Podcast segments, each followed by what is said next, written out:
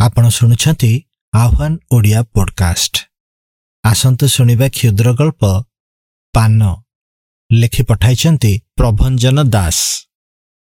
ସେଦିନ ଥିଲା ଟୁକୁନା ଜେଜେବାପାଙ୍କର ଦଶହର ଶ୍ରାଦ୍ଧ। ଦାଣ୍ଡ ଘରେ ପିଣ୍ଡ ପଢ଼ୁଥିବା ବେଳେ ପୁରୋହିତ ମହାଶୟ ଟୁକୁନାକୁ ଚାହିଁ ବଡ଼ ପାଟିରେ କହି ଉଠିଲେ ପାନ ପାନ ଗୋଟା ପାନ ଆଣେ ପିଣ୍ଡରେ ଲାଗିବ। ଗୋଟା ପାନ ପାଇଁ ଟୁକୁନା ଦୌଡ଼ିଗଲା ବଡ଼ ଘରକୁ। ଜେଜେବାପାଙ୍କର ସବୁଠାରୁ ପ୍ରିୟ ବଡ଼ ଘରର ଖଟ ତଳେ ପାନ ଡାଲା ପାନ ବଟୁଆ ପିକଦାନୀ ମସଲା ମସଲି ଡବା ସବୁ ସୁନ୍ଦର ଭାବରେ ଥୁଆ ହୋଇଥାଏ। ହେଲେ ସେଦିନ ଟୁକୁନାକୁ ହଠାତ୍ ସେସବୁ କିଛି ମିଳିଲା ନାହିଁ। ପାନଡାଲା ଖୋଜୁ ଖୋଜୁ କାହାର କଇଁ କଇଁ କାନ୍ଦିବାର ସ୍ୱର ଟୁକୁନାକୁ ଆଶ୍ଚର୍ଯ୍ୟଚକିତ କରିଦେଲା। ଟୁକୁନା ବୁଲିପଡ଼ି ଦେଖେ ତ ଜେଜେମା ବଡ଼ ଘରର ଗୋଟେ କାଉଣରେ ବସି କାନ୍ଦୁଛି। ଜେଜେମା ପାଖକୁ ଦୌଡ଼ିଗଲା ଟୁକୁନା।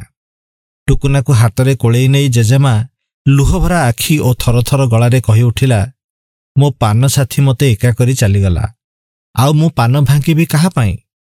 ସବୁବେଳେ ପାନ ଛେପର ଲାଲ ରଙ୍ଗରେ ରଙ୍ଗୀନ ଥିବା ଜେଜେମାର ଓଠ କିନ୍ତୁ ସେଦିନ ଥିଲା ସମ୍ପୂର୍ଣ୍ଣ ଶୁଖିଲା ଓ ପାନ ମସଲାର ସୁଗନ୍ଧ ବଦଳରେ ପାଟିରୁ ଚାଲି ଆସୁଥିଲା ଲାଳର ଦୁର୍ଗନ୍ଧ ଯାହାକି ଅସ୍ୱାଭାବିକ କରିଦେଉଥିଲା ଟୁକୁନାକୁ।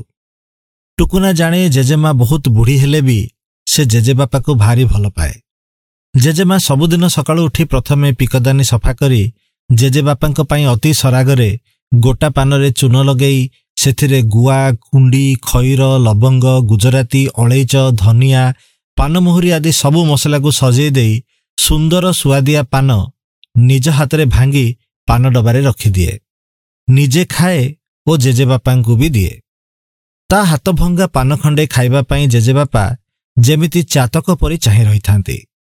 ଜେଜେବାପାଙ୍କ ମନ ଜାଣି ଜେଜେମା ଭାରି ସୁଆଦିଆ ପାନ ଭାଙ୍ଗିପାରେ। କଳି ଝଗଡ଼ା ହେଲେ ବା ଜେଜେବାପା ରାଗିଥିଲେ ନିଜ ହାତଭଙ୍ଗା ପାନ ଖଣ୍ଡେ ଦେଇ ଜେଜେବାପାଙ୍କୁ ମନେଇବାରେ ଜେଜେମା ଥିଲା ଓସ୍ତାଦ। କେବଳ ସେତିକି ନୁହେଁ ଜେଜେବାପାଙ୍କ ସାଙ୍ଗସାଥୀମାନଙ୍କ ଗହଣରେ ମଧ୍ୟ ଜେଜେମାର ହାତଭଙ୍ଗା ପାନର ବେଶ ଆଦର। କିଛିଦିନ ତଳେ ମଧୁମେହ କାରଣରୁ ଜେଜେବାପା ମିଠା ମସଲା ଛାଡ଼ି ଦେଇଥିବାରୁ ଜେଜେମା ମଧ୍ୟ ଆଉ ମିଠା ମସଲା ଖାଉନଥିଲା। ଠିକ୍ ଏତିକି ବେଳେ ପୁଣି ଥରେ ପୁରୋହିତ ଜଣକ ବଡ଼ ପାଟି କରି ଡାକି ଉଠିଲେ ପାନ ପାନ ଗୋଟା ପାନ ଆଣ ପିଣ୍ଡରେ ଲାଗିବ। ଜେଜେମା ଟୁକୁନାକୁ ହାତ ଦେଖାଇଦେଲେ ଖଟ ତଳର ଗୋଟିଏ କଣକୁ। ଟୁକୁନା ଖଟ ତଳେ ପଶି ପାନ ଡାଲାଟାକୁ କାଢ଼ି ଆଣି ଦେଖେ ତ ପାନ ଡାଲାଟା ଧୂଳି ଅଳନ୍ଧୁରେ ଢାଙ୍କି ହୋଇ ରହିଛି। ମସଲା ଡବା ସବୁ ଏଣେ ତେଣେ ପଡ଼ିଛି। ପିକଦାନୀଟା ଅଣେଇ ହେଇ ଖଟ ତଳେ ଗଡ଼ୁଛି। ପାନ ସବୁ ଶୁଖିଲା କନା ତଳେ ରହି ଶୁଖି ଯାଇଛି। ବୋଧହୁଏ ଜେଜେବାପା ଯିବା ପରେ ଜେଜେମା ବି ସବୁଦିନ ପାଇଁ ପାନଖିଆ ଛାଡ଼ି ଦେଇଛି। ଶୁଖିଲା ପାନଟିକୁ ଧରି ଟୁକୁନା ଜେଜେବାପାଙ୍କ ପିଣ୍ଡ ପାଖକୁ ଯିବାବେଳେ ଜେଜେମା ସେମିତି ଧୀର ଗଳାରେ କହି ଚାଲିଥାଏ ମୋ ପାନ ସାଥୀ ମୋତେ ଏକା କରି ଚାଲିଗଲା। ଆଉ ମୁଁ ପାନ ଖାଇବି କାହା ପାଇଁ? ଆପଣ ଶୁଣୁଥିଲେ କ୍ଷୁଦ୍ର ଗଳ୍ପ ପାନ। ଲେଖି ପଠାଇଥିଲେ ପ୍ରଭଞ୍ଜନ ଦାସ